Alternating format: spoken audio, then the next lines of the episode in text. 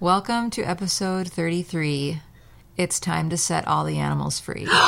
Oh, that was brilliant and fuzzy. It's and not warm. bathroom humor, but, but that would be my um, submission. Uh, yes, I'm for that. Okay. You're listening to Midwest Vegan Radio We're sharing all our secrets. We're sharing all of our secrets just for you special listeners. with your hosts, Dallas That sounds so good. and Ryan. Pass the news. What up? Um, this guy, this guy, This guy, this guy, this guy. that guy. That guy. Not that guy, that guy. That guy. Actually, Elliot's down. He's He is lower down. than all of us. Actually, on the Elliot is floor. lower, and Yeah. you know he's like it that way. he's pretty cute with his headphones on. So. Aww. Yeah. the idea. Closer to the booze. Yeah. So it is Midwest Vegan Radio again. Again, always again. So whether you've just discovered us for the first time or you are listening for the 32nd time, either way, or anywhere in between, We're here again. we're so happy that you're listening to us because it means that talking has a purpose. talking into these microphones is meaning something because of you. So thanks so much for that. Um, who are you over there? I'm Ryan. And I'm Dallas. Elliot's over there. Hello. And we have a guest with us. What kind of guest? Um, uh, A bald one. Bold? bald one. A bald one. No. Bald one? But you're shaven. You're not bald. That's true. Yep. But I am a guest, You are. Yeah. Um, We're and I've just- wanted to be on the show for a long time, And we've wanted you on for a long time. so I'm pretty excited. That's pretty. Okay, so we have a, an exciting and excited guest. That's right. Um, who is our exciting, excited guest? Phil. I said it. I just said it. She said Phil. it. It's Phil. So, you guys may have remembered, and if this is your first time listening, you wouldn't have heard this, but you may have heard me talk about Moksha, I don't know, in one episode or every episode since maybe June last year. I would say maybe Almost three every- out of five. Yeah, yeah. I talk about It's Moksha more than half. In damn near every episode. At any rate, Phil is one of the owners of Moksha, so there's that. That could be a drinking game. Huh, how many times we say Moksha? You. How many times I You say say Moksha? Moksha? Okay. I would imagine she says it a lot. Yep. Yeah. I was there today. Yep. Working, not practicing, but But still, Working hard. it got inside there. You still seeped some up. I did. Um, so I mean, there's lots of reasons, and we were actually just discussing this before we started rolling about what are we going to talk to Phil about? Yeah. because we knew that we wanted to have him on the show, but we didn't quite. I mean, it's kind of like Sarah Jane, which was the last episode that we did, and Sarah Jane has lots of cool things that she does, and so we just decided we need to have her, and we'll just talk about them all. So I'm kind of thinking this might be Not Similar. dissimilar. Yeah. not dissimilar, I like to make everything into a negative. a little bit more complicated than it has to be. Why do you hate freedom? Yes, Don't you love me anymore? Yeah. Charming. So, um, yeah, I mean, I'm I'm thinking that yoga is a great place to jump in. Yeah. I remember when I first met you guys at the studio. Yep. You guys had vegan shirts on, and I was, hey, I'm a vegan. Vegans! Ryan had done a little bit of uh, research on Moksha Yoga Minneapolis before we went, and she said, "Look, this instructor says that she likes to make vegan food." Mm-hmm. so we we didn't know all the details, but we thought, okay, That's good news. this is good. That's a good it's a good sign. that kind of is a good sign, and we'll see what that means. We'll go do some recon. And then uh, I was pretty know. excited that day as well. yes, so yeah, we and you came in invited us to you you put the invite out there that you should have us over for dinner, which didn't happen for a very, very, very long time. And still hasn't happened for you. No. But I officially have had dinner at Phil's. Oh, cool. Yeah. And was your meal? It was fucking amazing. Was it amazing? It was out of control. It was all that chicken I had in there. Mm-hmm. It was all the chicken and the and the fish Yeah, and the cheese. No, no, I don't like this. it wasn't. It was a beautiful vegan meal. It was there was um, It was a nice coconut rice bowl. We had some nice uh, sweet potatoes, Yep. or was it squash? I can't remember. Oh wait.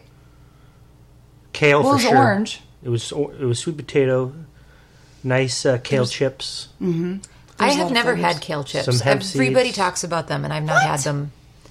Well, Well, no, I had some raw kale chips from Whole Foods, but they were not good. Oh, But They you've were never had Philly D kale chips. No, I haven't. Well, we can change that. good Cool. stuff. Did you do them with a dehydrator, or just in the oven? You did them, didn't I you? I just did them in the oven, the old classic oven. The Classic. classic tale of uh, me versus the oven, I've tried them in the oven. They got burned. and I won. I don't win, so you're gonna have to. So to do that. back to the yoga.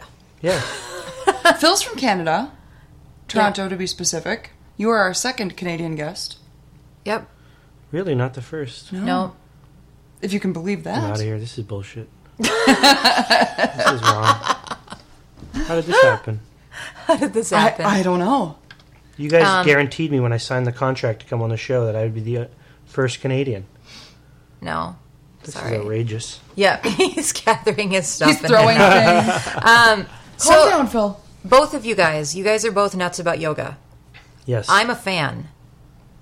I like it, but I have not dedicated as much of myself to it.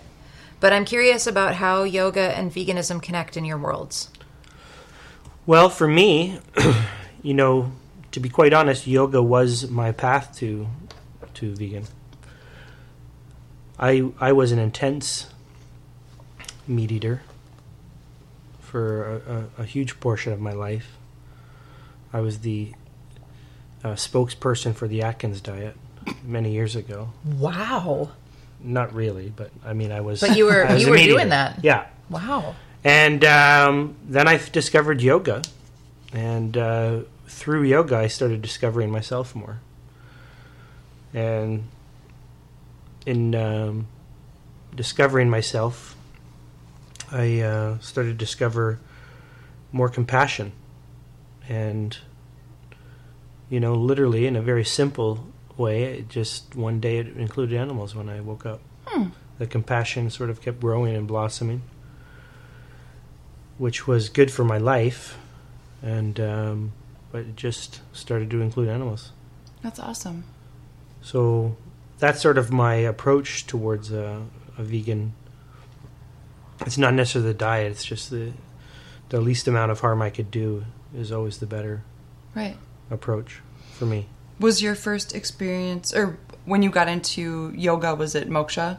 And was it through that that brought you closer? because I know that in the teacher training, there's a lot of emphasis on some books that are like eating animals, and they seem to, what is the word? They seem to embrace veganism, the founders of moksha. Yes, um, one of the founders, uh, Ted Grand, is a uh, a very passionate environmentalist, and uh, for him, you know, being a vegan is one of the you know the greenest things you can do. Of course.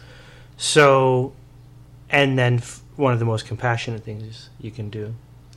So this is his approach, and and he's always been one of my biggest mentors, and that's where I sort of was even introduced. To be quite honest, you know, eight years ago, I was um, extremely ignorant towards even the word vegan. I was like, what, you know, it wasn't nothing that came up in cir- my circles of friends, nothing that ever came close to being talked about in high school, where I went to school in Toronto, and it was just, I mean, it was very, very new to me when I just, when I when I discovered yoga. Like I said, I just started discovering a lot of new things. That's awesome. Yeah. So, well, do you have something off that or no? I was just going to talk about how many studios you have, but that's not relevant to that. Okay. Well, at one of them, there's a vegan cafe. I just heard. Yeah. Yeah, we um, for us, our again our approach is is the road of compassion. In in our choice for for um, a vegan lifestyle.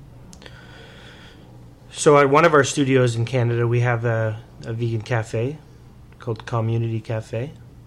Community Cafe. Calm, unity, Community. community. Yep. Huh? Get it? Play on words. Yes. Ah, calm, like yoga. You get calm in yoga. Yep. Yoga means to unify, Yeah. to to yoke, Calm to bring in calm unity. But then you you say it fast. It's like sounds like community. Yeah. Which is the root of what we want to do at Moksha is build community. Sangha. Sangha. Sangha. Sangha.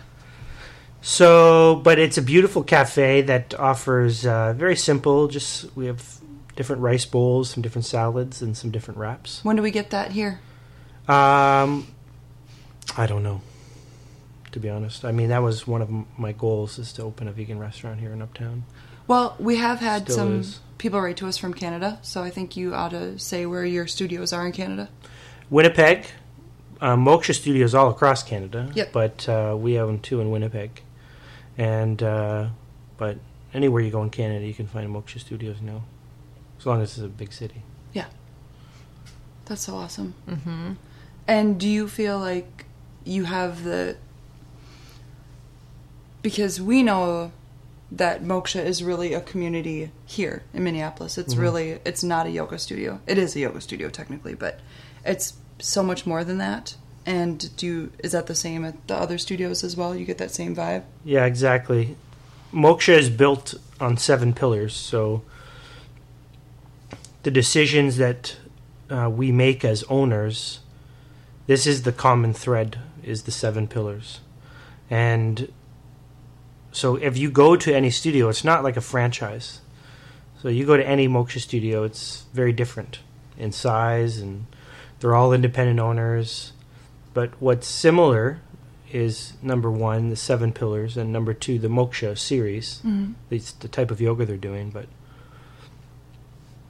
um, so one of those one of those pillars is live green, and so our studios are built with that environment in mind and how we treat treat the earth. And um, Our studio is so beautiful. it is pretty beautiful. It's, Not that I'm bragging. I Do you wanna agree. talk It is about beautiful. The, do you want to talk about all of the stuff that you did to make it environmentally friendly? Um, well, where we can um, reduce our material use, we can. So the floor is just the natural um, concrete that's in there. Um, so we we just you know reglazed it, but it's the natural concrete. In the studio, in the hot room, it's a cork, a cork floor from non-harvested trees. Um, all the paint is VOC free paint, so there's no toxins. All of our furniture is reclaimed and uh, reused wood, and even the the iron pieces, like it's all reclaimed. It's so when no no new things were, no new materials were used to build any of the furniture, including the wall, that wood wall. It's all reclaimed wood. Um, and the lockers and the cubbies, it's all reclaimed wood. The table and then all the products we use to make sure the studio is clean and maintained it's all environmentally friendly products and all 100% biodegradable uh, nothing to harm the earth The benefect Or- smell. yeah nothing to harm the earth or harm the individuals who are uh, in that room but they they do get used to that smell yeah Yeah, it smells so good. That's weird to think that cleaning products smell good, but it's the benefect smell. What is Benefect?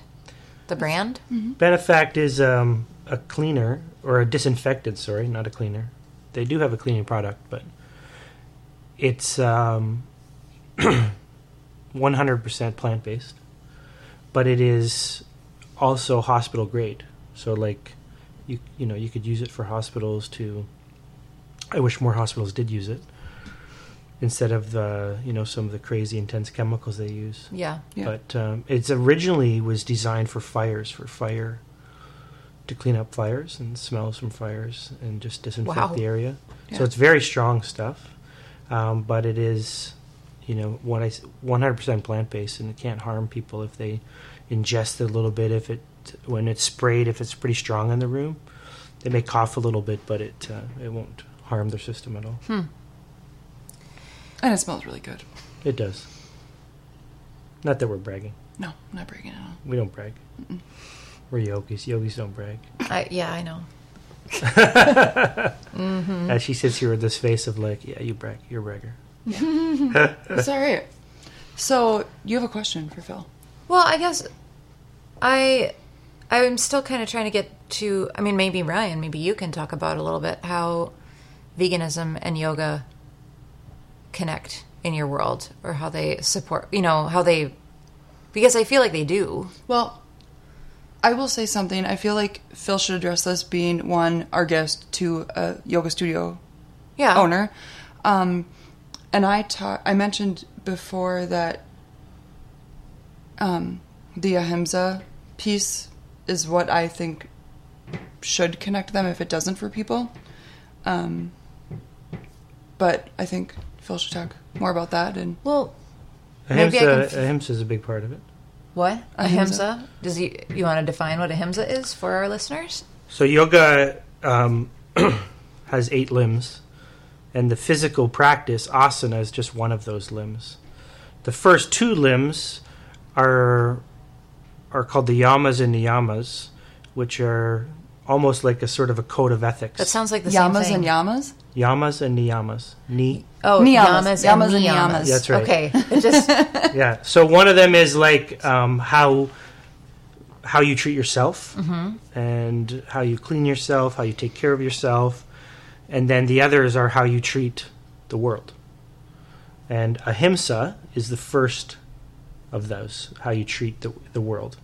And ahimsa means so it's the fir- very first thing at the top of the pillars or the top of the eight limbs of yoga. and is that hierarchical or is that just? I mean, is that an intentional top? I think it is, yes. I don't know if I can't really speak to it. I think it is because everything sort of follows from that. Like if you actually are embracing ahimsa, non-harming, non-violence, then all the other ones They fall into place. they fall into place, Yep. like non-stealing, um, you know, just how we treat treat the world or code of ethics, if- Okay. if you were. But there's no dogma, so it's not very religious. It's just like you know, just living with compassion Mm-hmm. and letting that compassion start with yourself and how it filters outward from there. So non-harming being um, so this is this is always it can take so many different roads from there, right? Because that's a pretty broad statement, non-harming. Yep. So for me, example, um, when I ordered pizza one time, I ordered no cheese um, from this great place in Winnipeg that has a great vegan crust and lots of vegetable toppings and unique vegetable toppings, not the, just like the, the basic tomato and mushrooms. So, but they sent me the pizza with cheese. So it's like now what is going to cause more harm? Me yelling at this person, this driver who didn't make the pizza, and sending him back in his car. 10 minutes, more gas, more oil burned, more environmental impact, another box wasted, another pizza made, so I can get my no cheese. Mm-hmm. Or me saying to him, you know, I, I ordered it with no cheese. If you could just let them know, and I'll probably phone them and let them know. But thank you for the pizza. Take the cheese off, and go from there. Mm-hmm. So this is this is this would be my approach, and and how I make my choices is what's going to create the most least amount of harm. Not only for myself, letting my own anger rise and letting my own frustration and that's not going to help me. Mm-hmm. You know, it's like picking up a hot piece of coal to throw at them. I'm going to get burned Yeah. too. You know, it's like so. This is the the root of my decision making as a vegan. Is like how am I going to make good choices and make good decisions, but also plant seeds in other people. And and that's all I can do. Is and that's what I do with my teaching as well. Is I try to plant these seeds, and we do with our our vegan restaurant. We don't really heavily promote that it's vegan. We just try to Right. make really quality, good food. And when people ask questions, we can now have a discussion with them, and and, Yep. And so we plant seeds. And the vegans all know that it's vegan, and they Yeah. And we nurture we nurture those seeds, we water those seeds with our actions, with our words, with our thoughts, and hope that they start to impact more people. So at our studio when we do challenges, when we do um, potlucks, we always ask people to make vegan food or and challenge them. And some people are like, "What's that?" And then now you have a discussion with them. You're like, "Oh, well, this is what you could do. You could have this option. You could do this." Mm-hmm. And you know, maybe it'd be a fun challenge. You can look up a recipe. You can open up your scope. Mm-hmm. And then when they do that, they start to see the real fun in it. You know, because I think the the ignorance of some people of when they make these crazy statements of like, "Oh, I could never be vegan. I like meat." I'm like, well, like, and or I could never make anything. What could I make? What do you make? And it's just like when you start to actually just talk to them and tell them what you make and what you eat, or when you have them over for dinner, you know, it's like. But they still can't get over it. They're like, "Well, I couldn't make this." I was like, "You can't make a bowl of rice with some sweet potato? You kidding me?" so it just baffles me um, at you know Yeah. I'm always I- very impressed when we whenever there are events at the studio, and all of the the different things. And you know these people aren't vegan. A, lo- a lot of them aren't, but they show up with the most amazing food. And sometimes it's just store bought hummus and chips or whatever. But the ones that go but the out ones that and- go out and make it you see their Yeah. excitement like oh i made this and it's vegan yeah, and they're and it's excited always good. you know and Yeah. that just comes from planting seeds and you never know what can come from that Yeah. you know? Just like that very first yoga class i did with the co-founder of moksha ted Grand, he planted seeds in me that day you know? Hmm and next thing you know i own studios. And I, I, if you asked me if i was going to own yoga studios if you met me like 10 years ago you would have there's no way if i went to my high school reunion people would think that i would own yoga studios and that i was a vegan. Hmm just no way. Mm-hmm. Well, that's why kind of I really get excited about um, when when talking to people. It's like we have this preconceived. I, the, it's easy to have a preconceived notion about who's going to be receptive, hmm and Definitely. it's I've been really challenging that a lot, um, and just re- approaching approaching these conversations with openness and kind of like genuine genuinely listening to people and and being honest.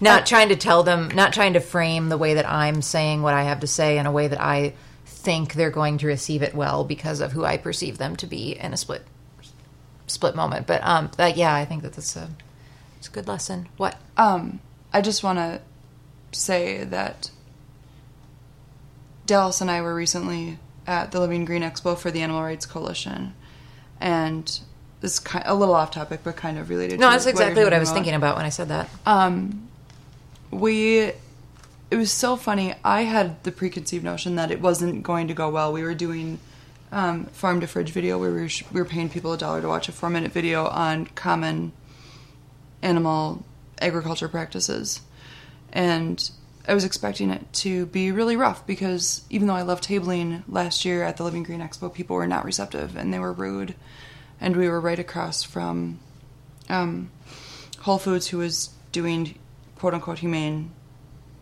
meat cooking demos. And it was really rough. It was and a the really, across really from a banner of, of another vendor who was selling literally their banner said get your happy meat here Yeah, which is a thing that we make fun of, and you know they've and they had it literally those words on their Yeah. banner so we were in a not not the best physical space to have those conversations but But this this last one that we were at just recently was amazing. It was so different than last year, and every conversation was better than the last. And I can't even tell you, and Dallas, you probably had the same experience. Dallas and I had a couple of conversations together and a lot apart. Um, but so many people thanked us for not being what they expected us to be, which was angry and judgmental and kind of hostile towards them. Yeah Um, and we just had really honest, thoughtful conversations with people, allowing them their own process. And it was, God, it was like the best Yeah. tabling experience of my life. It was really cool, and I think um, I want to do a little bit of writing and training around it. But I think that the I was telling Brandon, my husband, on the way home about how I was so surprised with the way that that went too, and I said, you know, based on last, I said I don't know what's so different you know if the the people are different or if I'm different. You know, and I kind of feel like I think it's a little bit of both. I think that where we were location wise, and I don't know, there were a couple of things that were different. Our our our uh, system that we had people go through, and our organization was better, and the way we approached it was a little different. But um, one, I think acknowledging people for their questions is always a really good strategy. You know, just simply saying, "Hey, it's really great that you're thinking about that," and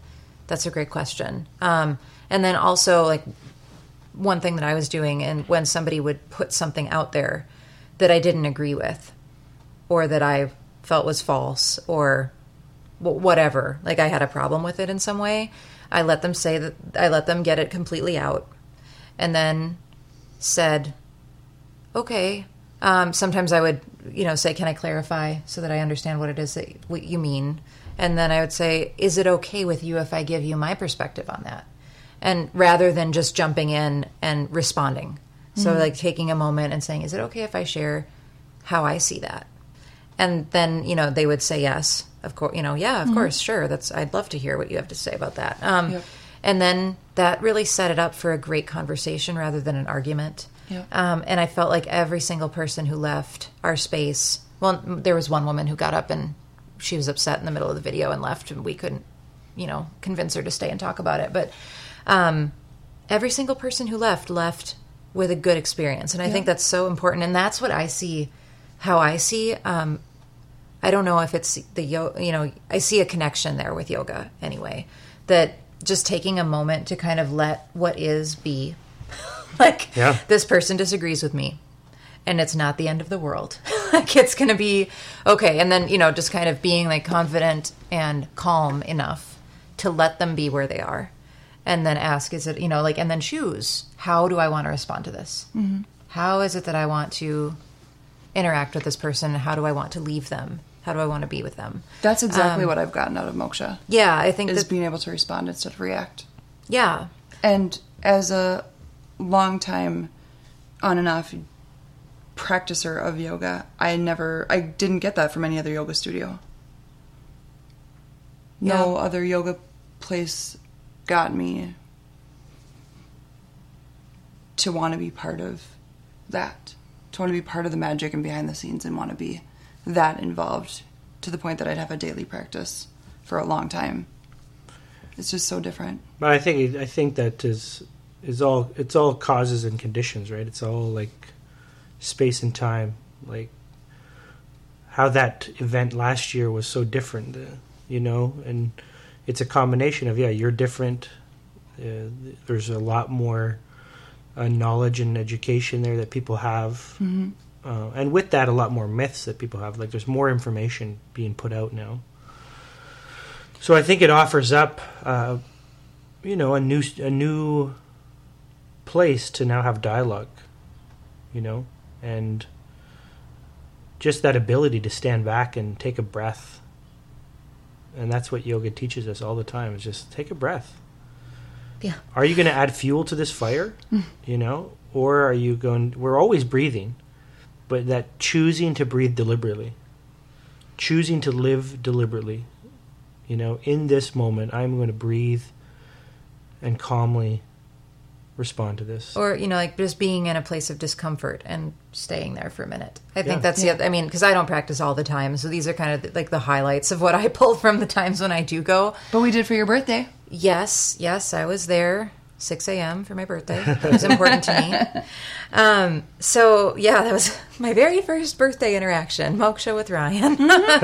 um, but yeah, I mean, I that that is a really good thing, and I think that that seeps in Yeah. somehow. Um, and you know, just kind of being letting yourself be receptive to whatever it is. And i think that's the other thing too is um, like the the whole notion of like whatever it is that you're doing that day in your practice or how you are on the mat is just how you are right now. And that that isn't because i used to um, i had a i've been through treatment for anorexia and for an eating disorder and i had a compulsive exercise um, component to my eating disorder and so it was i you know my i would go to the gym first thing in the morning every day and if i didn't perform as good as or better than the day before, no matter what. It was like I was totally worthless. Yeah. And so it was it would pretty much set the tone for my my entire day. And so I if I wouldn't if I wasn't able to lift, you know, lift however many pounds, however many times, for however, however many sets that day. And it's just your body's not designed to just go up a slope for eternity. Like you cannot do that. There's there's going to be, you know, at some point you didn't eat, you know, the right thing, get enough sleep, you you know, wasn't the right timing and you know, no recovery time. I mean, I had a lot of things stacked against me too. But I really, you know, yoga was one thing that my um, treatment team was really on me about. Like, you should go and try this. And, you know, it's just about breathing and it's very much about acceptance of where you are. And I love, I mean, that's pretty common in whatever studio you're going to. That's just what's showing up for you right now. And you just deal with that. And so that's been a helpful thing, I think, in general. And then I think extending that, the next step is to extend that to other people. Like, okay, that's where this person is right now. There was a guy at um, my martial arts school where I go and I was very excited because they finally they they ordered vegan gloves for us, which was a really big deal because I it's hard to find quality vegan bag gloves, and so I was all excited to get my gloves. And the guy behind the counter who was selling them to me said, "Oh, you know, thank you for not murdering any cows for your gloves." And I don't know exactly what he meant by that, but I said, "Oh, you know, I'd never, I would never ever kill someone so I could have gloves. Why would you do that? You know, of course he's not vegan, but um." He said, "Oh well, you know, my fiance will be so happy to know that somebody else cares about animals too." And I said, "Yeah." like, of course, of course. And he said, because that means that, you know, when you guys care about them, that just leaves more of them for me to eat. And I just looked at him and I just said, well, it might not be that way forever for you. I was like, you might change your mind. You know, you might, that's where you're at right now, but you might change your mind. Oh, the dumb things omnivores say. yeah, go there, vegan. it's uh, omnivores say the darndest things. but I mean, it was really interesting and um, just it was a very bizarre kind of exchange. But I'm like, okay, he said that. Yeah, You know, and that's why we that's just focus on planting seeds because you can't jam it down people's throat No. every day. So you just plant these little seeds for you. For our teachers, we're always trying to plant those seeds of like you know, don't don't react, just respond Mm-hmm. more peacefully and more compassionately, and honor yourself where you are that day. And that's our second pillar is be accessible you know and we want to be accessible to people financially but we want the yoga to be accessible physically for any body type any age and then the first part of accessibility is access we want people to be able to access their their strength and honor it and always where it is that day and access their beauty and access their their compassion ultimately is what we're trying to plant these seeds of. And then so that then the teachers nurture it, man. They nurture it with their their words in class, their intentions that they set. And we as business owners, Ryan and I, we try to nurture it with uh, the decisions we're making in the studio. And I want to um, clarify. Ryan, Ryan. not Ryan, not me. Mm-hmm. Well, just because It sounds a little we're similar, saying we, we, we. So My business partner. right, like the not me. llamas and niyamas, or Yamas Yama and and- Yamas. yeah. I like llamas. Llamas are nice too. Yeah. Llama Llama Red Pajama, my daughter loves. Oh yeah. It's a powerful book for my daughter.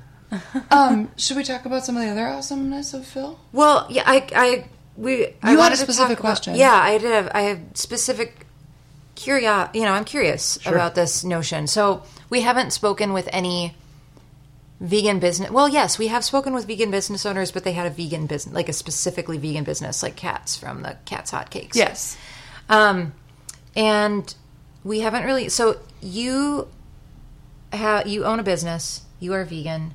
You know, the three business. businesses. the- well, yes, but the business is not about veganism. I mean, No. it, there it's underlying there, and there's a foundation of values and that sort of thing. But um, I was curious about how you know, kind of how do you balance that that idea of wanting to, you know, have a business that is based on your values and also be business savvy and have it be accessible, you know, marketable to Sure. a non-vegan world.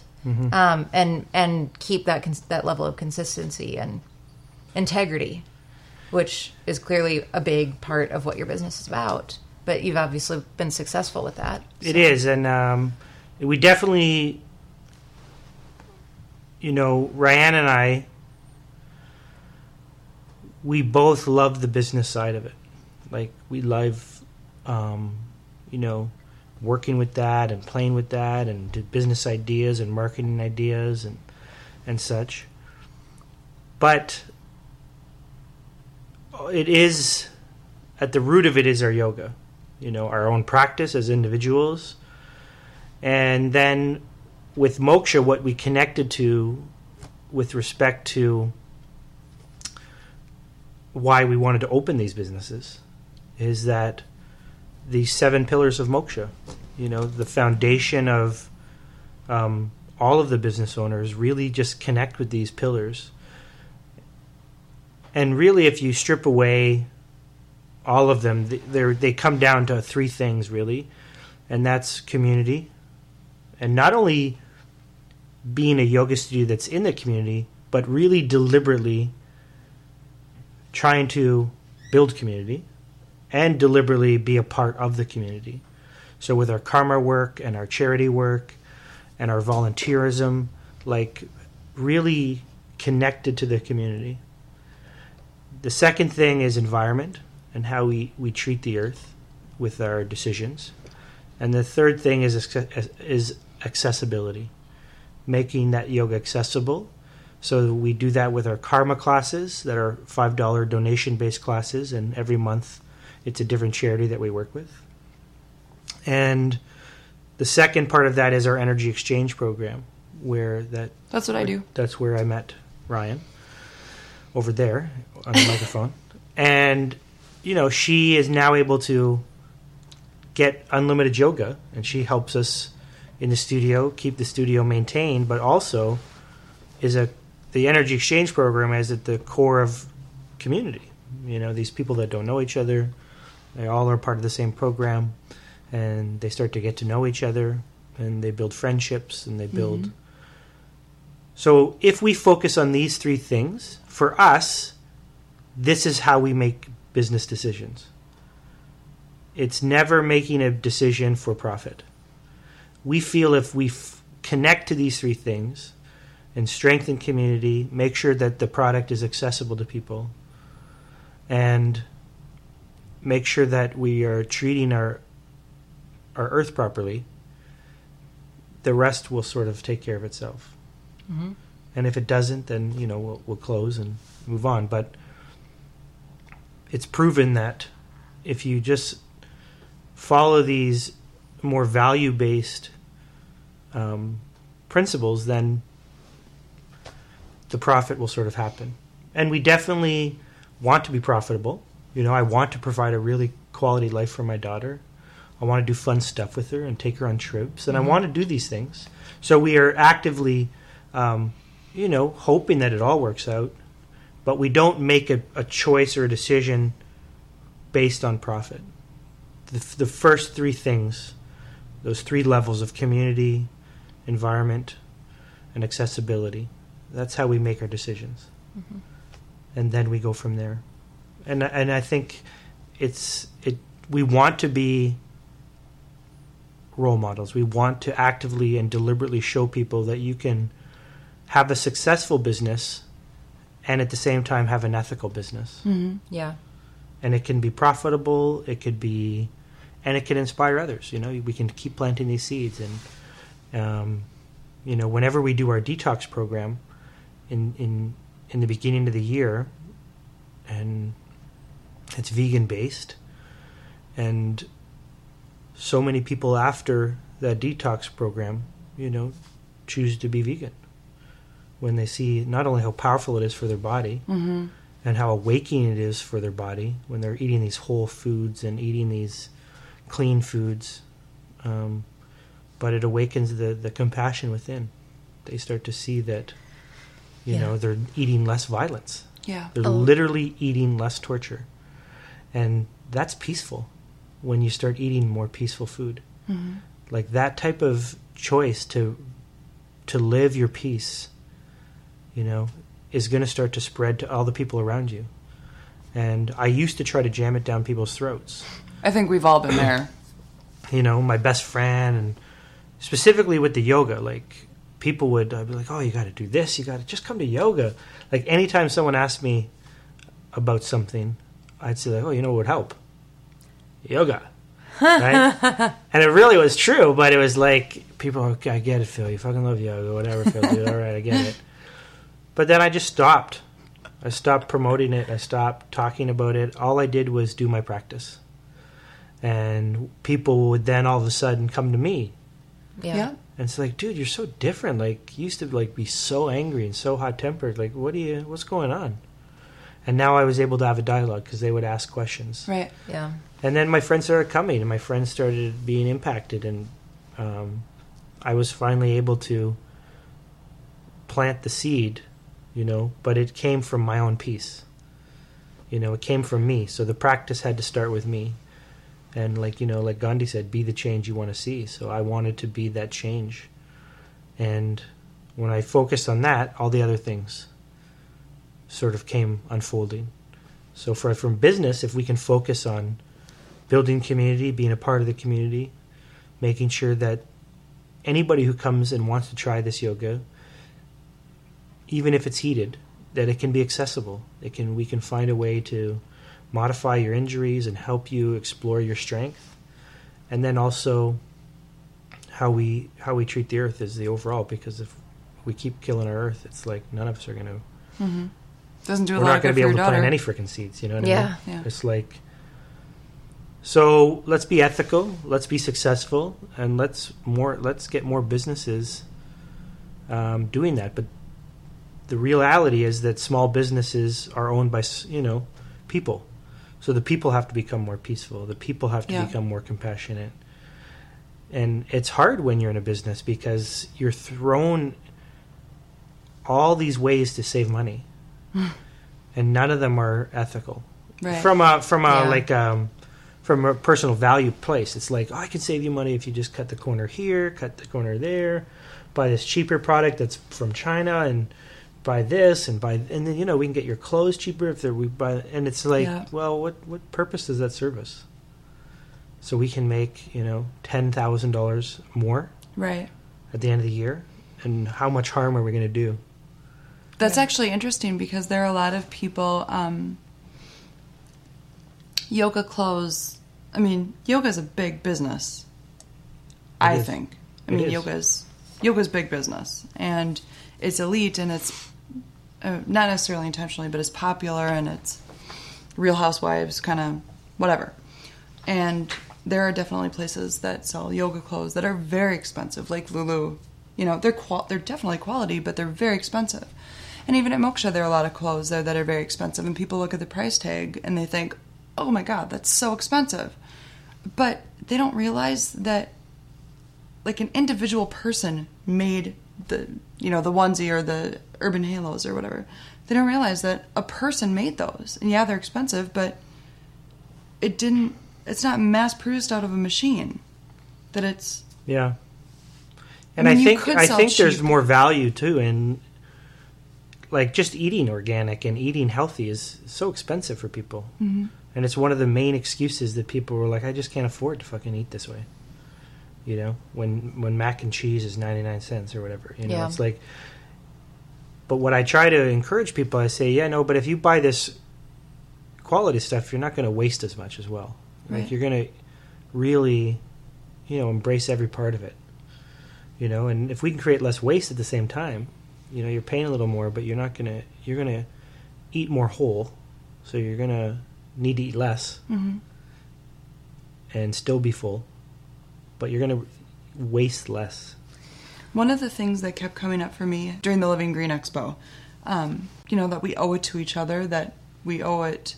It's it's bigger than just what we do to ourselves because what everybody else does affects everybody else. And so I would say things like, if you your decision to eat meat and subsequently get heart disease or whatever preventable diseases costs me money in taxes in your health care and all that my decision to smoke or inject heroin, whatever causes it all- costs it's all- other people money. We owe it to each other to do better. Well, yeah, I, there's. I have a, a half written essay about that. Um, Well, that's a big It's part of yoga too, is interdependence. Like the main Yeah. teachings of of yoga is like this is this because that is that. Like everything is interdependence, but that the root of that interdependence comes from the understanding of impermanence. Like nothing will stay the same, and what people need to understand when they make these broad statements of like I can never be vegan because I just love meat. it's like the reality is that we all can have a radical shift in character, and it it may take time, but we have the ability and power to shift radically, and we need to shift radically for this planet to survive, and for us to survive in a way that allows us to thrive moving forward, not just survive, but thrive, and it just requires this radical um, shift of character. And that's possible. And there's this beautiful story, a Zen story, about a mother who loses her only child to murder. I love this story. And she is just unbelievably angry. And when she's sitting at the trial for the boy who killed her son, a teenager as well, the judge asks her, You know, do you want to say anything? And she stands up and she looks at the boy and says, One day I'm going to kill you. And the boy is taken off and he's put into jail. And for two years, um, you know, she lived with a lot of anger and a lot of hate. And her some of her friends suggested, you know, a meditation practice, and her therapist suggested some meditation and maybe some yoga to create some healing for her. And it, something seemed to resonate with her in this detaching from her, her anger and hate and really sitting with it and embracing it and feeling it fully. And two years later, she started to visit this boy in jail that murdered her son and would bring mindfulness to him and just was the only person that visited him. He had no family, no no one left. And she visited him for 10 years. Every day. Would visit him every day. every day. Would visit this boy and bring him stuff and read him stories. And when he was released from jail and paroled, um, she took him in. I'd say 25 years later, when he was really successful and he had moved out and gone to college and gone to university and created a career for himself. The, she he was over for dinner one day and she looked at him and said, "You know, remember that time I said I was going to kill you?" And he said, "Yeah, I remember." And she said, "I did." That you that saw nothing and saw hopelessness, that you that saw, you know, saw the ability to kill another person. I killed that. You know, so you could have this life that's more full of love and full of compassion. And so there was two radical shifts of character there, you know. This woman had a radical shift in character. And this boy had a radical shift in character.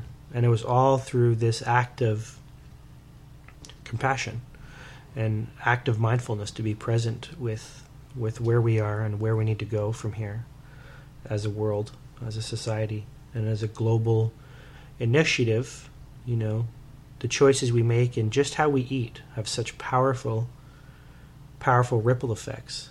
Hmm. And it's obviously taking some time, but I mean, when you look at the supermarkets now, there's so many more options for people to and it's becoming cheaper. It was even more expensive, you know, even 2 years ago to to be a vegan. And now it's becoming way more accessible for people.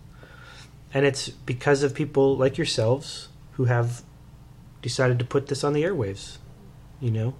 And now people around the world are like, "Oh, popping through podcasts. Oh, what's this vegan one?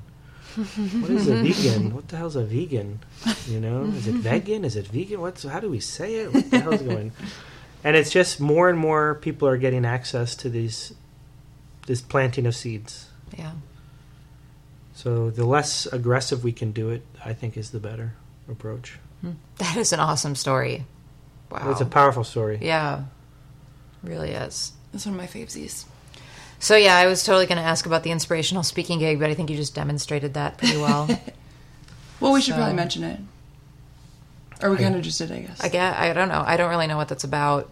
Well, Philly well, before I was uh, doing yoga for 15 years, I traveled around the world doing motivational speaking or inspirational speaking. That's how I made my living. How did you get into that? I was always a loudmouth attention seeker, and I just was very fortunate in high school to have some amazing teachers that saw my ability to get people's attention. And instead of being a class clown, they really challenged me to do something good with it. And I remember when I became student council president, I, I did it because I was popular enough. And my friend said, "You should do it, man. We'll run the fucking school, man. Let's go." and it was there hmm. was no leader in me, where I didn't see the leader in me. I was like, I saw the leadership position. I'll be president, man. And I went and I became president. And as president of my school, I went to a conference to represent my school, a leadership conference. And then that conference really knocked me on my ass. Like the speakers, the energy, the the people. Like I left that conference literally that radical shift of character. Like I, Yeah. I wanted to lead all of a sudden. I was like, how could I really lead instead of just have this position? Yeah. And I brought two of the speakers at the conference. I hired to do an assembly at our school, and that those are the two speakers where I when I they were on stage, I was like, man, people do this for a living. And that's the first time I saw that that could be a job. Yeah. Wow. And I hired them to come to our school. My English teacher, Mr. Toffoletti, was one who always challenged me. One of those teachers, you know, I thought he hated me, but he cared so much. Like, someone said, you know, if this guy wasn't on your case, then I'd worry. It means he doesn't care. But this guy's always on your case for a mm-hmm. reason. Yeah. And after the assembly, I had English class, so we had English class, and he asked me to stay after class. And of course, all the kids are like, "Oh, you're in trouble." Mm-hmm. and I put on my attitude face. I sat down at the front, like, "What? What now?" And he got like this close to me, like just Inches. three three inches from my face. And I was like, "You know that those speakers you brought in, Phil?" I was like, "Yeah." Those guys are loudmouths, just like you. You know what the mm. difference is? They've chosen to do something good with it. And he walked out of the room. Oh. And I, I was like, "What? You you don't know me?" And I stuck my finger up in the air, and I'm walking around all day telling my friends like, "Me doesn't know me." And I had all this attitude, but every night I went to bed for the next two weeks, and every time, every morning I woke up, I just when I was alone, I'd think like, "Am I not doing something good with it?" And um, that's where a big shift for me started, and I started, you know, reaching out to my school in a different way and trying to lead. And that's where I planted the seeds for me to one day do that, to become a speaker.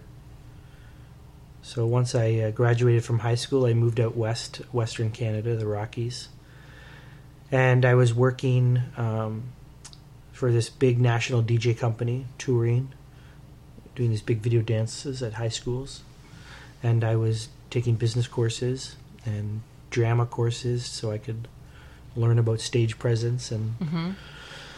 But one day, driving through the Rocky Mountains, I my first speech came to me. Like I'd always be thinking about it, but I did so much driving, and I pulled over the truck. I started writing f- ferociously, and the very next day, I quit the DJ gig. I quit everything, and I started phoning schools. Hey, I'd like to come speak at your school, and uh, that's how I did it. Wow. And then somehow I was able to make a living doing it. I was able to do it well enough, I guess. And um, and that's why I loved yoga. When I found yoga, this was a great way to stay healthy on the road. And it was fun to visit different yoga studios all across the country, all around the world, and connect to this bigger community and to this understanding that we're all interdependent. Yeah. So I do less speaking now and more yoga. And a lot of my yoga stuff, like my Dharma hip hop yoga programs, are combining my speaking with my yoga, but I do less speaking. Hip hop yoga is so fun. Hip hop yoga is fun. I love it. I'm- Alice, have you done hip hop yoga yet? No, I want to. Dharma hip hop yoga. Mm-hmm. So we bring the Zen Buddhism philosophy, some Zen vibes, great music, funky beats, Mm-hmm. little swagger. Yoga with a conscious swagger. Uh huh. We That shake it. cool. We shake it a little bit. Our vegan booties. We shake it. I want to see that picture of my shorts. Yeah, it's somewhere online, isn't it? I don't. I haven't seen it. You should send it to me. I should find it again. Yeah, I don't know. There's a sh- there's a shot out there There's a shot of Dallas's booty. of Dallas's booty, and it says vegan booty because Those are your shorts. those are my wearing shorts. Mm-hmm. vegan booty shorts. Yep, they are booty shorts that say vegan booty on them, and there is a little treasure chest on the front, the front leg too, because it's like pirates. Yeah, Or, never mind. Uh, you, Phil's picking up what I'm laying down. I'm, What?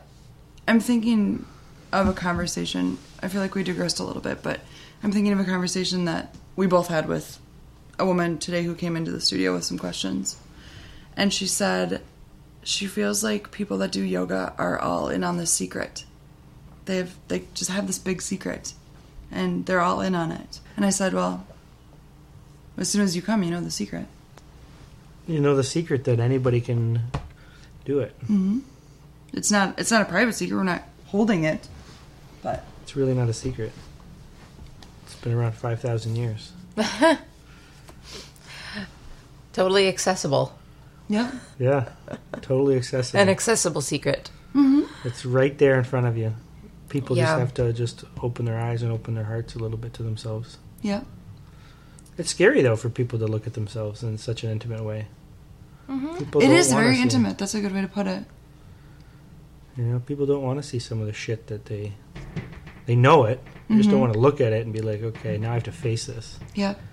I do make terrible decisions with my life. The very first time that I came to try moksha, um, I I remember really clearly because I came and uh, my husband dropped me off, and he was he like went to the bookstore or the grocery store nearby or something, and when I came out of there.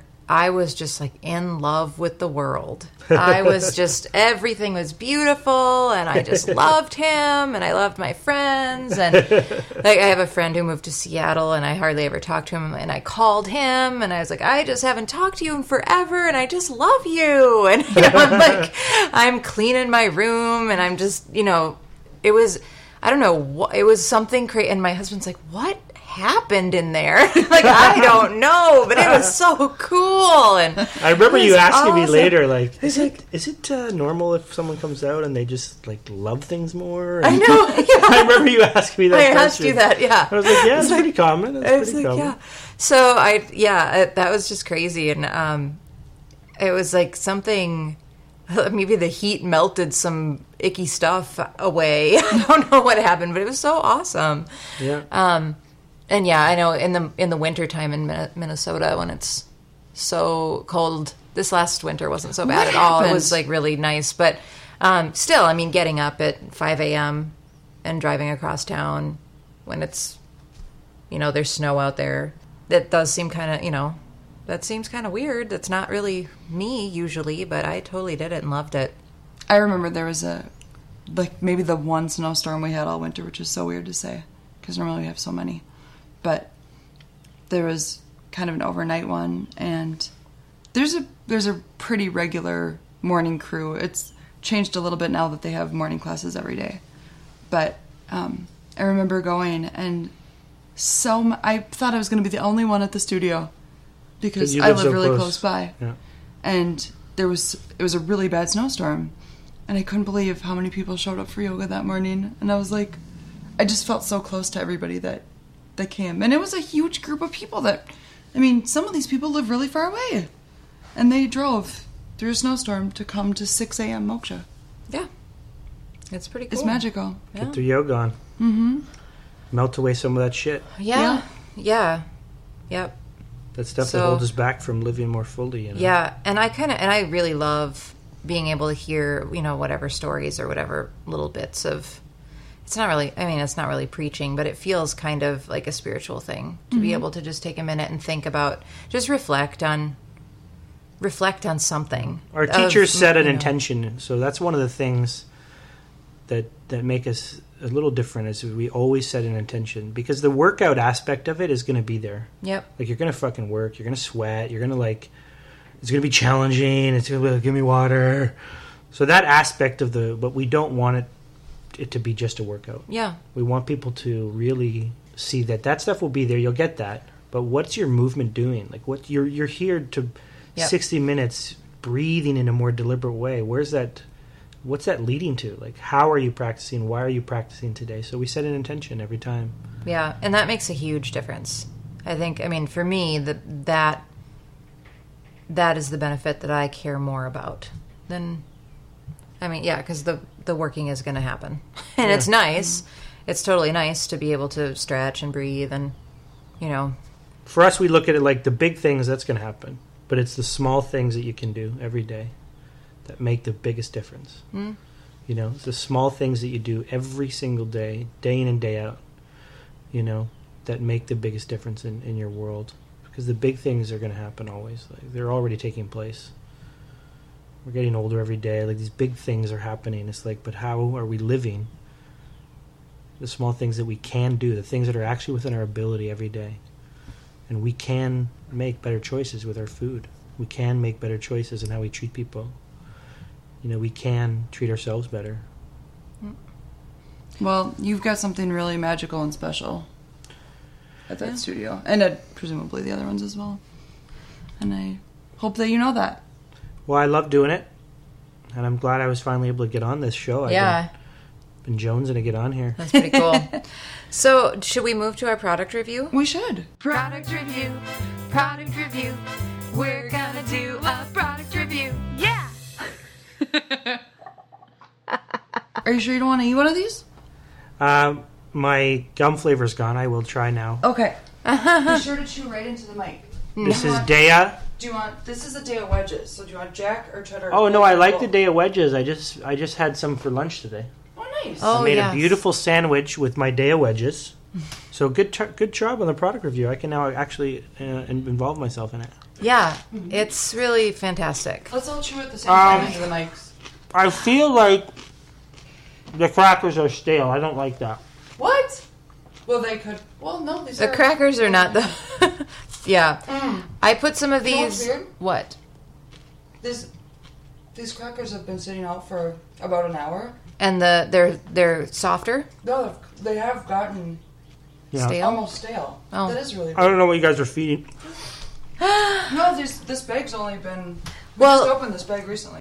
Yeah, I okay. So we love Daiya, and we have talked about Daiya before. Born in Canada.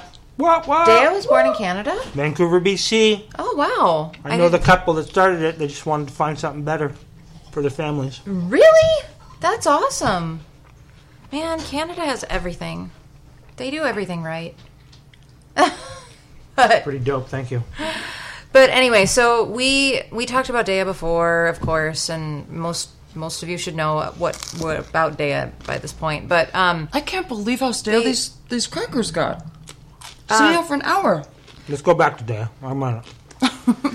so um, I guess so. They've had the shreds for a really long time, and I have been wanting some kind of vegan cheese that really tastes like cheese for a while. Even though I don't hardly even remember what that might be like. But I You had don't know what kind of- cheese tastes like. I, yeah, I not really, but I had some kind of vague notion, and so when I saw I saw an ad in Veg News magazine that that these were coming soon. Like, like they didn't even they put an ad out that it was coming soon before they.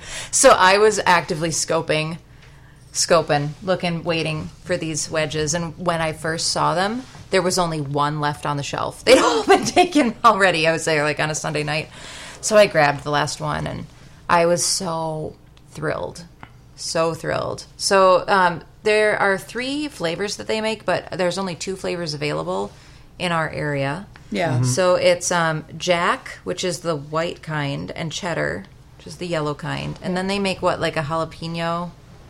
They make a pepper jack Or of a pep- the shreds. No, there's the other wedge is it's something. It's not I mozzarella. Think no, I think it's a it's a jalapeno something. I think, but who knows? Maybe somebody else out Well, there. we don't get that one here. no, No. we, we haven't gotten Not it. at Whole Foods anyway. Not yet. And I haven't seen them anywhere except for Whole Foods so far. Um, but in any event, I this to me the Jack wedges are better any of the shredded kinds of Daiya, and it's my new favorite. It's my new favorite thing. I love it. I made a great sandwich today for me and my daughter. Did you slice it or did you melt it or what did you I sliced it up, and it was awesome. That was it.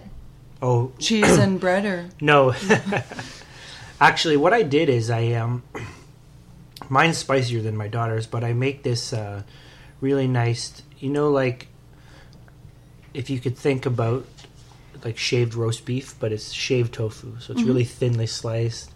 And I cook that up in a nice um, habanero, but not my daughter's, just olive oil for her, but uh, like a habanero barbecue, like really spicy. So I pile it up like, and then nice cheese. That sounds amazing. Mm. But yes, we should have had you cook for the show. if you see these wedges anywhere, I think you should grab A couple. a couple of them at least because you're Yeah. gonna love them. You're gonna love them. If you like great. I wish the packaging was a little. The packaging is weird. It's I agree with you. So that they've created the packaging is like when you open it, it sort of looks like a piece of bread. The Yeah. cheese is cut into a piece of bread, but to pop it out, You can't get at it. and it's just sort of they say you could reseal it, but it's it's they need to just maybe cultivate a new packaging. But Yeah, I don't love the package either because it's hard to. The first, but I do love the, f- product. Yeah, Yeah. the first slice is hard. I don't know. I started mine in the middle and cut out like in thin. It's like a pan of triangles. brownies. You- Yeah. it's hard to get the first. Yeah, One it's out. like a pan of brownies. Yes. Yeah. Yes. But anyway, it, it's amazing. Just and I guess um, if you let it sit out at room temperature, then it's kind it's sort of spreadable. Yeah. So that's kind of cool. But um, I put I actually packed some crackers with um, cheddar slices in my lunch yesterday. But then by the time I opened them, um, the crackers had sucked up all the moisture, and it wasn't very fun. Ah! So if you're gonna do that, put them in separate containers, I guess. Yeah. And have them after. I have- cannot believe yeah. how stale those got. That blows my mind.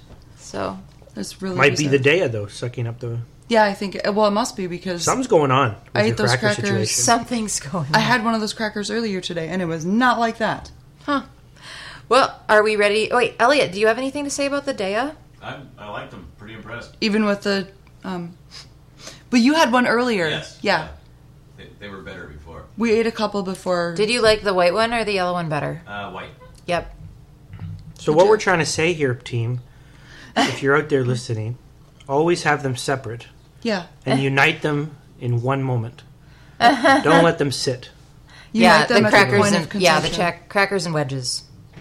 They Yeah. they shouldn't hang out together for very long before you eat them. But if you bring them together in one beautiful moment, Yep. your life could change forever. it could. I could.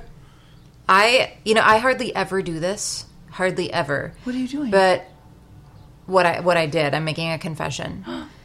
I when I tried the I tried it without my husband around. oh, I know this. And then I loved it and I hid it in the fridge. I put it in a drawer he never looks in. You didn't want it because to I didn't want him to eat it all. I was like, he won't appreciate it like I will. He's not going to appreciate that. There will be more, but right now, And he doesn't This is I so the have show. to important save to me. this for me. right now, He this will is really important to me. He'll never appreciate it like I do. And I think do. part of it is that when I was there, there was only one left on the shelf, and I'm like, I don't know when they're going to restock this. I don't know. And my my husband's not very picky. He and he wasn't really even that excited about. it. He's like, oh, look at that, something new. And I and I'm the one who's been rolling by every single time I'm in the store, check in to see if they're there. So yeah, I hit. I totally hit it. Um, and now he's had plenty, so it's okay. they are there. Have you guys ever done a product review on the that uh, cheese sprinkle parma? Nope. Yeah, we should do that one day. Yeah. The um. They don't is have it at Whole Galaxy? Foods, but they have it at uh, the Wedge, and it's nutritional yeast based, so And- good B12 source. But it's really good. Is it um follow your heart or what's a? No, it's No, a it's called separate. Parma. It's Parma is the company. It's separate. I don't know if I've ever had it. Well, we can try that some Well, if other they don't day. have it at Whole Foods, then Yeah. it's Then dead that's to probably you. They did have it on Whole Foods, and they stopped carrying it at Whole Foods. Is it purple? So I had to research the city, and I found it at the Wedge. What the heck? But I just love the product. Well, we will have to give that a try. We'll Well, have to there have you go. some. Well, the one contact at them. the one at they sell now at Whole Foods, you know, it's just sort of I don't know if it's rice based or whatever, but it it just Okay. it has no nutritional value. It's just. Hmm. And Daiya really has no nutritional value. It's plant based, but it's no nutritional value. But the the Parma is nutritional yeast based, so it's B12, good source of B12 for vegans and hmm. good cheese flavor. Yay! Don't take away my nutritional value from Dale. You don't care about pretend. nutrition. You eat potato chips and jelly beans for And dinner. scotch. and scotch. Yeah, that doesn't. I yeah. So she needs to feel like she's eating something marginally healthy sometimes. Um. Okay. Green challenge. Yeah. It's time for the green challenge. Green challenge. Green challenge. There's no gloves. There's no swords. No white suits. Uh-uh. It's just green challenge. You're just doing the earth a solid. Yay! Elliot, help me out. We're going to talk about leave showers. Oh, Elliot is the one who taught me about this green challenge. I don't know what this is. Yeah. Leave showers. Do you, well, is it leave like L E A V E, like like on. when you're on leave? Correct. And being, but that's misleading because being on leave, you would think it's like a vacation, but this is a Navy thing. Correct. So when you're on leave, it's like you're on leave from land. You're on the boat? That's the idea. Yeah. So you're really working Right. on leave, which Right. is very weird to me. You're but lea- you're leaving to go work. you're leaving to go work. So, leave showers, as Yes. Elliot explained it to me, is a naval practice where when But not belly buttons. no, not not that kind, and not the oranges, but the the sailors, Okay. the sailors on the seas, with the with the bell bottom pants and the Yeah. yes. Um, so they're But not semen. Sea no, men. no, we're we're just getting all over the place. Anyway, when they're on a boat, there is only you would think that there'd be lots of water, but there is not that much water to take showers with. So they do this thing where they turn the water on, they get all wet, then they turn the water off, they soap up, and then they turn the water on and rinse off. So you don't aren't using all of that water while you're soaping up. And so I thought you first told me about this and it was wintertime or close to winter and i'm thinking that sounds cold. Because It is. it's cold. Um, but i tried it at moksha. Oh, after um, after hot yoga and you come out and you don't really care whether or not you're going to be cold because you can't be really for a while. It's very difficult. Um, and so i thought i'm going to try elliot's leave shower thing. And i did it and it was a fun adventure and i should try it at home more adventures often. in showering. But I was kind of thinking, well, maybe that would be my thing for when I do moksha and I take a shower at moksha. I would always do a leave shower because that's really easy. But yeah, so you you turn on the water just long enough to get your hair wet and get everything wet, and then you just turn it off and you can put your shampoo in and get all soapy everywhere. Just don't slip because you'll have suds every place and they'll be really built up. And then you can turn the water on and you just quick, quick, quick. It's fa- kind of a game.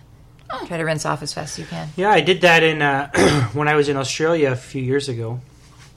It was during a drought season, and um, so the whole nation was on sort of like, listen, limit your showers to two minutes. Wow.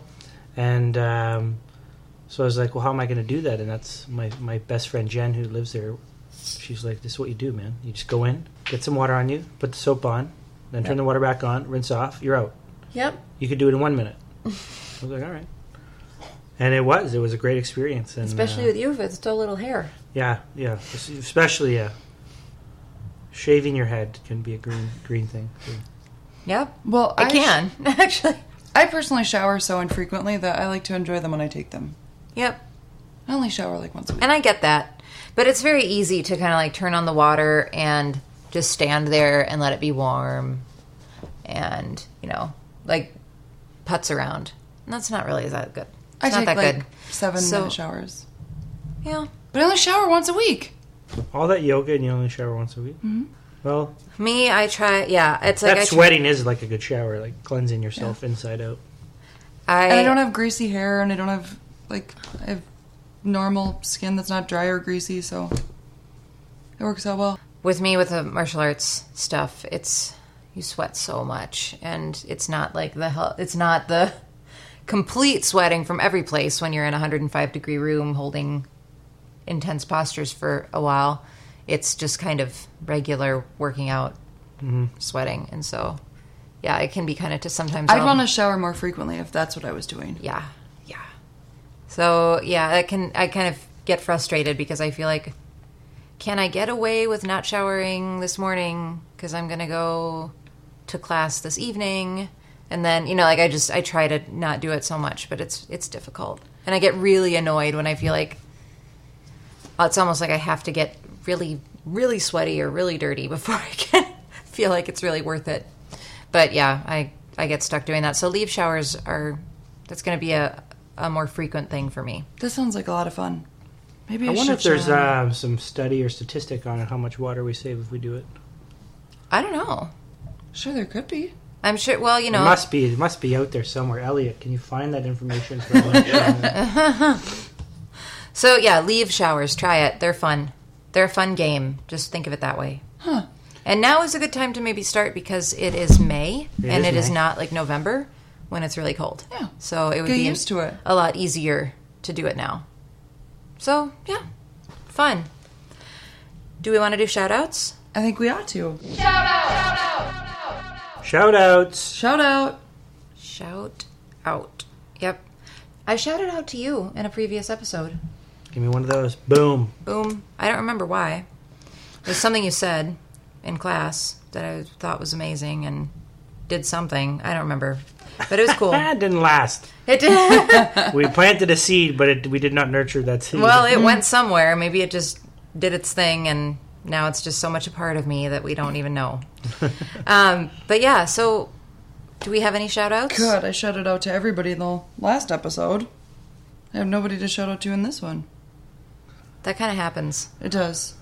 Um, come back to me. Okay. Well, this Let's is the let our time- guest go first. Yeah, this is the time where we shout out to anyone, anything. Well, I would like to uh, shout out to um, Daiya for coming out with wedges. yes, that's a good one. hmm Um, and, you know, it did start in Canada. Nice. Just a couple who wanted to do better for their kids, wanted to find a better alternative for their family. And then they started getting into it and started getting into it, and next thing you know, it's worldwide. So that's pretty cool. It is. Um, I want to shout out to um, all the uh, slam poets in the city because they're getting ready for a big. Um, this month is uh, the finals, where the team is selected to go to the nationals and represent the Twin Cities.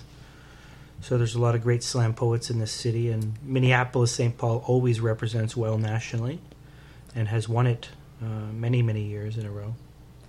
I love slam poetry. Yeah. Love it. And there's a lot of great uh, slam poetry that that is on vegan veganism and just like the What? choices we're making. There's a lot of great poets out there. that Really? some cool pieces. Yeah. Where? Just How can I just- hear them? Just uh, Kirsty. You just gotta come. Kirsty is one of them. Yeah, but She's just- amazing. She is amazing.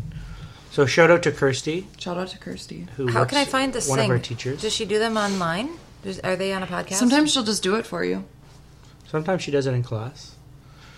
When when is she the one that teaches in the morning? Sometimes She's a- the yeah. little one, The redhead, redhead, yeah. yeah. the little Little redhead. redhead. The pistol. Yeah. Okay. Cool. But um, Just ask her to do I it wanted to give them a shout out, and I wanted to uh, give a shout out to my daughter MJ Productions, who's uh, a little angel, my sweet angel. How old is she now? She just turned three. She often sits in the back of our car and she says to me, Dad, you know what I'm still thinking about? I was like, What, sweetie? I'm still thinking about how anybody could hurt animals. Oh. I just don't understand why people would do it. Yeah. We just had that conversation. That it, you know, that whole notion that sometimes when I hear about something or I witness something, like on a recording or whatever, I just think, how would it ever occur to someone to do that? How? Well, we were at a uh, like a Chinese market where they have like the ducks hanging up, Yeah, like barbecue duck, like they're the full wings of the duck, Yeah, like yeah. they're. Sp- and my daughter went into that shop and was just like, and that was six months ago, and she still thinks about it. Like, who can do this? yeah. That innocence of a child, just understand very, very um, innocently but rationally, like this is dumb Yeah. that we would do this for our own food or for our own entertainment. I love the the simplicity of the vegan kid stuff. Um, what we had um, Al Nowatzki on a couple episodes ago, and he had he brought his daughter Anna, who was she's 5 mm-hmm. and we were t- we interviewed Anna and we asked her about what it's like to be vegan when you're five, and um, it was really cool. And she was talking about lunch at her school, her preschool, and how she, you know she brings her lunch and what's in her lunch and what's in you know her friends' lunches, and when she sees um, that her friends lunch, you know her friends are eating animals, and she says, "I don't like it." And I don't like that, and I but I only say that in my head. I don't say that to them. But I'm just like, oh my god, that yep. I say a lot of things in my head too, all the time. But you know, it's just On that note, I would like to give a shout out to my daughter's Montessori preschool, Little Flowers, Oh, who, um, when I told them that you know she's snack time, she's vegan, I was like, oh, that's great. We'll, we'll always make sure she has a vegan snack available. Yeah, that's so awesome. Because I thought I was gonna have to make her something every day, but they're like, no, we got that covered. That's awesome. Yeah, apparently Anna's preschool, um, when Al and his wife went to go kind of check things out, um, they in the past had had a pet cockroach in the in the sc- in the classroom, and so they said, well, you know, just so that you know, some of the parents get a little bit a little freaked out, but it's everything's fine. But you know, we we might have a pet cockroach this year, and Al said, okay. Well, if that's the case, just don't be surprised if Anna says something about animals not belonging in cages. and then they didn't have one. So, but yeah, I, yeah, it's pretty amazing. Um, That's one of the reasons I actually I was in LA recently, and I, I don't typically go to zoos or support zoos, but I, I wanted to take my daughter at some point to a zoo so she could see yeah, like as it like and she saw on her own like I just let's walk around. I'm not going to feed your head with something. Just like I want to know what you notice. And what she noticed I said what did you notice? Like when we got to this um, monkey the monkeys. And she's like they're so sad. Yeah, and and I was like, yeah, they probably don't like being in this cage and being shipped off around the world to to sit here and try to entertain for us, right? Like they were just so sad these animals. oh gosh, mm. yeah, and that's what she noticed that just like and she finally got it on her own like cuz I don't know what or where she got it from, but to that point she was started playing these games with her friends of like putting all her animals in cages and like her stuffed toys and stuff Yeah. like and I was like why are you doing that animals don't belong in cages and I don't know where she learned it from but that sparked my desire to go to the zoo when we were on this trip and after that she never she doesn't she doesn't play that anymore. doesn't put them in cages she likes to free them and yeah. Al was actually Al talked about that a little bit with his daughter. She was um, pretending to Pretending eat monkeys, Her- from her ba- Barrel of Monkeys game. and so um, he talked about them being able to pretend and learning the difference between real and pretend. And yeah there's teaching moments really- all over the place Oh, Yeah. all the time, yeah. For all of us moment. for all of us not just teaching our kids but we need to teach each other and yeah, you know like mother teresa said if we don't have peace in the world it's because we've forgotten we belong to each other Oh, I like that. Yeah. so shout out to mother teresa Shout out to Mother Teresa. Yeah, she's cool. that That was was- Um, there was a really cool thing I saw at the Living Green Expo too. That was um, a company that makes jewelry and I don't know, like uh, wine bottle stoppers and beer, the keychains that have the beer pop thingy on it. I don't know what they're called. Well, anyway, but they make them from um, I don't know, reclaim, reclaimed nuclear weapons. really Um, yeah, so it's like um, beer, not bombs. Oh, Uh, you have one of those? Yeah. Oh, Of course, Elliot has one of those. oh, that's one of those. Well, you just have one of those things. I It- just a standard one. you have a standard one, but that's um, I work at a liquor store. it's like a beer wrench or something. I don't know, but these they had you know like peace sign emblems and different you know trees of life and you know Saint Christopher, whatever you know pendants and stuff. But um, and they had a little. It was really creepy to hold this thing, but it was uh, you know all these copper wires in this tube and. But yeah, it was a it was a big big big ass weapon that um, for whatever reason didn't blow the world up and they made it into peace signs Nice. like this is really That's interesting. Is it a is Minneapolis company or was it a national? i'm not exactly certain um, we were kind of on a time frame but um, it was really fascinating and And we don't know the name of the company, i don't remember so we can't give you an official shout out. i suppose if you just do like google beer not bombs you might find something about it but yeah and i said how do you get these you know like you don't you're not dumpster diving nuclear weapon you know like you i don't Yeah, know sure. Well, maybe but he they says are. there there are contractors that work with the pentagon and something something something they get them but it was really My was favorite really way crazy. to get things is through something, something, something. yeah i yeah it's a good source so um i guess that i don't really have anything really specific this time around I've got a couple now. Maybe maybe just a shout out to my my boogie bee and my pie pie and my toboggan and my Kit Kat, which are all my four boys. How about your husband? Yeah, he gets that sometimes. He he's great, Okay. but th- that's just for the it's just for my babies right now. I am going to shout out to I don't even know what she would be to me. My husband's sister's husband's sister. yeah, that's You Everybody could right. just follow? say sister-in-law because who knows? She's not really though, because my husband's sister would be my sister-in-law, but anything beyond that would be nothing. Yeah, okay, well, your friend. A girl I know through various holiday things because she's in some distant way related to me. Anyway, um, she sent me a text message today wanting to go to yoga at Moksha, which I couldn't do because we were recording, but we're going to be doing that soon, so I wanted to shout out to her. Cool. And also to my new friend Renee, who's vegan and has a vegan daughter and a vegan, uh, little vegan family. So Renee, Violet, and Ryan. Cool. So shout out to new vegan. Big ups! Elliot, Woo woo. nothing. No vegan beers you want to shout out to? I got a couple answers for you. Oh, Oh, all about the leave showers. Leaf showers. Uh, it says it's three gallons as opposed to sixty, wow. Wow, that's big time. and then it's beersnotbombs.com. Cool. There you go. We got it all. Thank you, Elliot. Elliot stepping his game up. Best producer ever of all time. That's Yeah. called BT, baby. Big time. BT. Big time. BT is the big time. Okay, good to so, know. Phil, do you want to talk about anything else before we let you get back to your life? No, I was really appreciative that you guys uh, allowed me to come on and, and share some vibes. Of course. Yeah, we're happy we could finally do this. We'll have you on again. Um, and yeah, I would love love to be on anytime you want me on. Cool. When you ready to when you're ready to product review Parma, I'm in. We'll have you stop by just for a special product review. That's right. That'll be Rock, nice. rock on. All right, it's time to say goodbye. Bye. Was that weird and abrupt? Yeah, Oh, okay. a little bit.